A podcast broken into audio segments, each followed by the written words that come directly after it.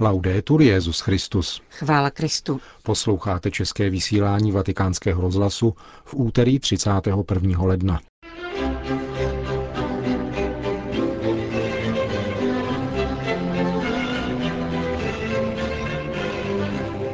Byl zveřejněn program březnové návštěvy Benedikta XVI. v Mexiku a na Kubě. Polští biskupové pozvali svatého otce k návštěvě svojí vlasti. V druhé části pořadu si můžete poslechnout rozhovor s manželi Hurtovými ze šenstatského hnutí. Hezký poslech přejí Johana Bronková a Milan Glázer.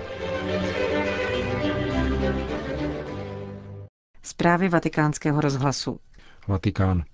Tiskové středisko svatého stolce dnes zveřejnilo program návštěvy Benedikta XVI. v Mexiku a na Kubě, která proběhne ve dnech 23. až 29. března. Dlouhá cesta na americký kontinent začne v pátek 23. března na římském letišti Fiumicino, odkud se papež spolu s doprovodem vydá na cestu v 9.30. Na letišti v mexickém Guanajuato bude Benedikt XVI. přivítán v 16.30. Program návštěvy bude pokračovat v sobotu 24. března nejprve návštěvou u mexického prezidenta, po kterém bude následovat setkání s dětmi na náměstí Plaza de la Paz v Guanajuato. Hlavním bodem mexické návštěvy bude nedělní mše svatá na náměstí Parque del Bicentenario v León a po ní polední modlitba Anděl Páně. Rovněž v neděli 25. března v 18 hodin se svatý otec setká s biskupy Mexika a Latinské Ameriky při bohoslužbě Nešpor v katedrále v Leon. V pondělí 26. března v 9 hodin se papež s Mexikem rozloučí a vydá se na Kubu, kde přistane ve 14 hodin na letišti v Santiago de Cuba. Ještě týžden odpoledne v 17.30 bude svatý otec slavit Eucharistii u příležitosti 400. mariánského výročí patronky Kuby Virgen de la Caridad del Cobre na náměstí Plaza Antonio Maceo v Santiago de Cuba. V úterý 27. března pak papež nejprve dopoledne v 9.30 navštíví zmíněnou mariánskou svatyni, načež se vydá na cestu do Havany, kde přistane ve 12 hodin. Odpoledne téhož dne potom papež navštíví kubánského premiéra v Paláci revoluce v Havaně a večer se pak setká s kubánskými biskupy na apoštolské nunciatuře v Havaně. Ve středu 28. března dopoledne v 9 hodin bude Benedikt XVI. sloužit mši svatou na náměstí Revoluce v Havaně a téhož dne odpoledne v 16.30 se na mezinárodním letišti Jose Martího s tímto karibským ostrovem rozloučí. Návrat do Říma je naplánován na 29. března 10 hodin 15. Vatikán. Benedikt XVI. dnes jmenoval nového benátského patriarchu. Stal se jim monsignor Francesco Moralia, dosavadní biskup diecéze Spezia Sarzana Brugnato.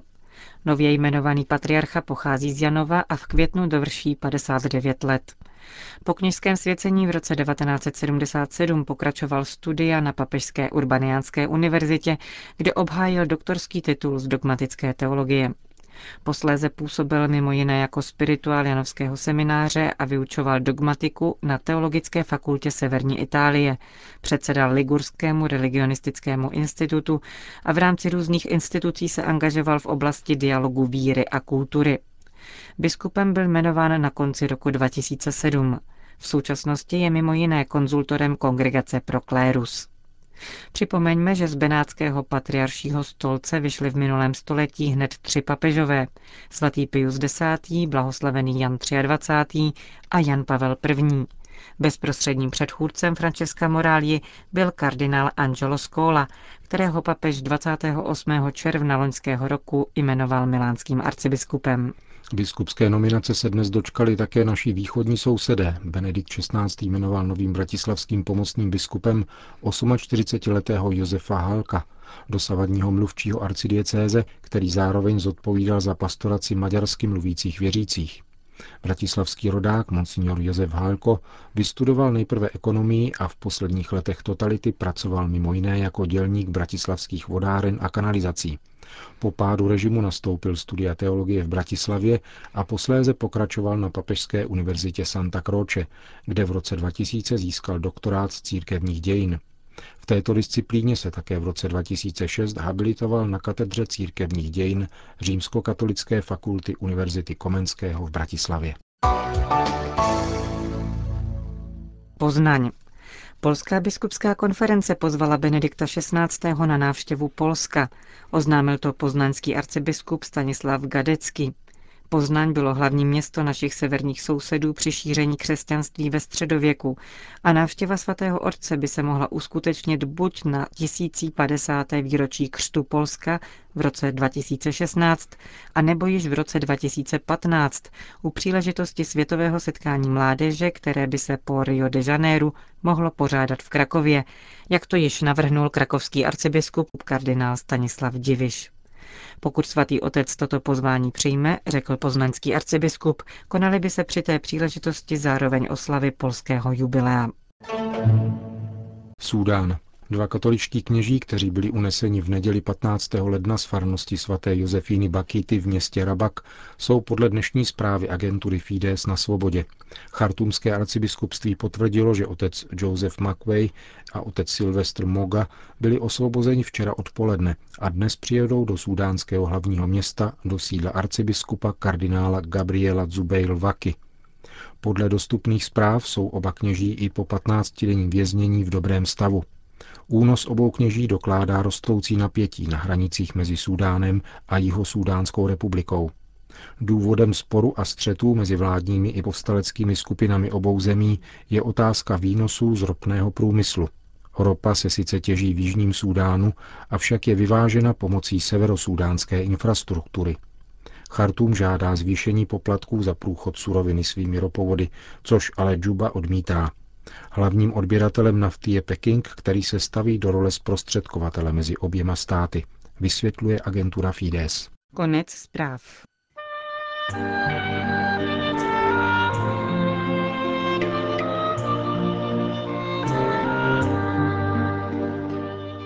Dnes nás ve studiu navštívili manželé Hurtovi z Brna.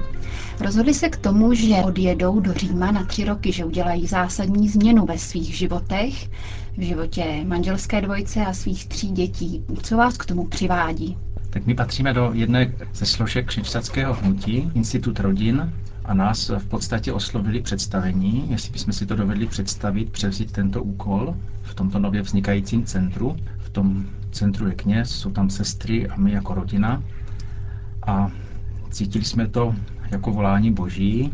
Nějakou dobu jsme se za to modlili a zkoumali jsme to. Když nás eh, nejdříve představení oslovili, tak eh, samozřejmě jsme si to tak jako rozebrali a řekli jsme, ne, to vůbec není možné. Děti chodí do školy, máme tady plno přátel, máme tady dobrou práci, ale ta myšlenka se nám pořád vracela. Denodenně jsme o tom mluvili a pak jsme si řekli, dobře, zakážeme si už o tom vůbec mluvit. Prostě a nic o Římu už nepůjde, nepadne žádné slovo. Nakonec jsme se rozhodli je přesně dneska tři roky sem přijet se vlastně podívat, jak to tady v tom centru vypadá a vlastně v čem by naše práce spočívala. Můžete našim posluchačům přiblížit šentštatské hnutí, jak, kde, kdy vzniklo, jakou má spiritualitu?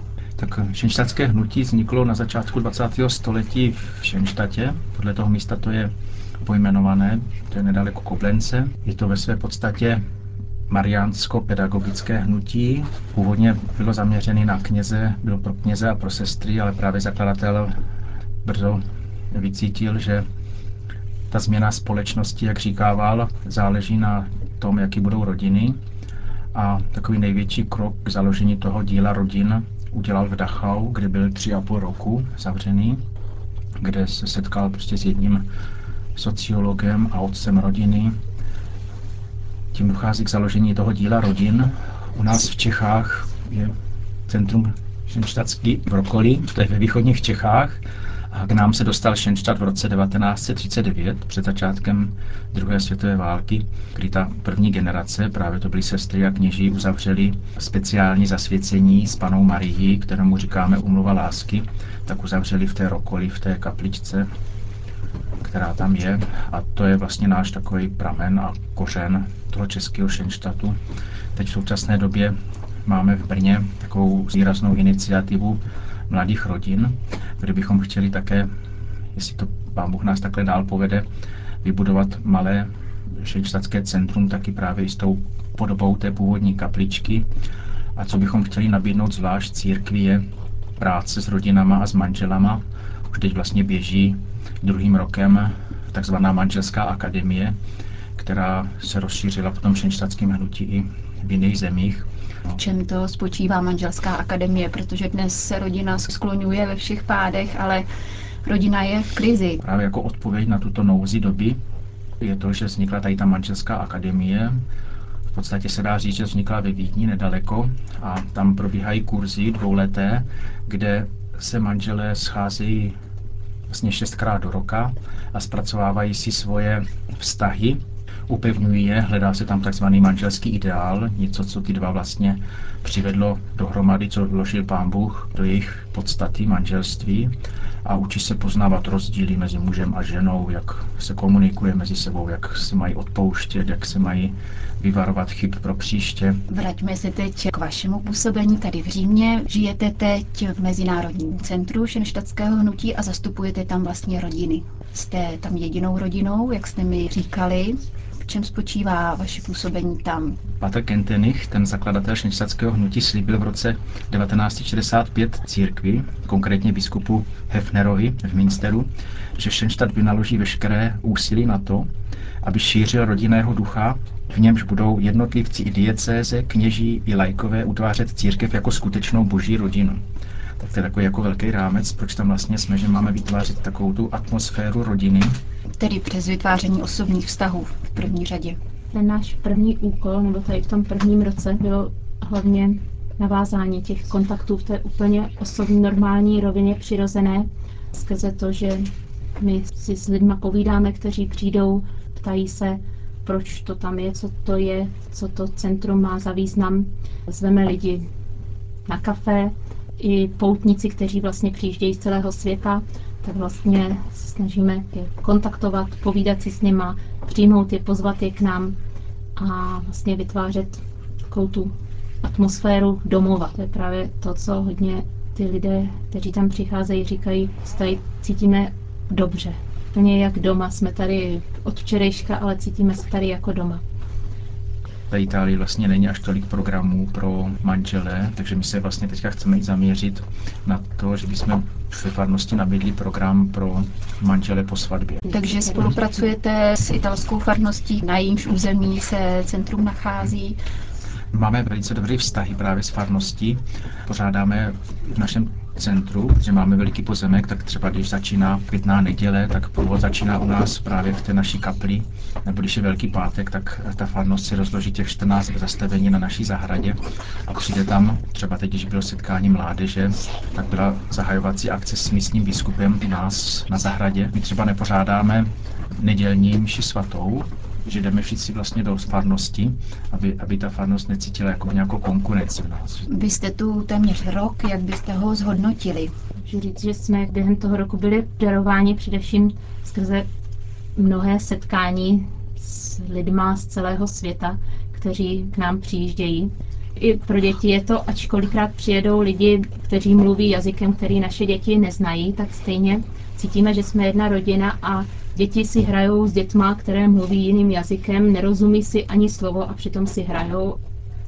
Chodíme každý večer do kapličky na večerní modlitbu, kdy si zpíváme, modlíme si, vyprávíme si o tom, co ten den přinesl.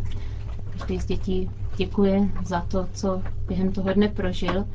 A pro nás je to taková hrozně pěkná zpětná vazba, jak to ty děti prožívají, za co jsou vděční a co bylo třeba pro mě nejpěknější, když děti řekly, děkujeme za naše rodiče, že měli tu odvahu jít sem. Že cítí, že i pro nás to byl opravdu skok důvěry, že jsme nevěděli, co to přinese a jenom to, že jsme cítili, že Pán Bůh to od nás chce, tak jsme udělali ten krok, vzdali jsme se těch jistot, které jsme měli u nás v Čechách, doma, v práci, mezi přátelema a odešli jsme sem. Děkuji vám za rozhovor, děkuji, že jste si udělali čas a ještě pěkný pobyt v Římě. Děkujeme.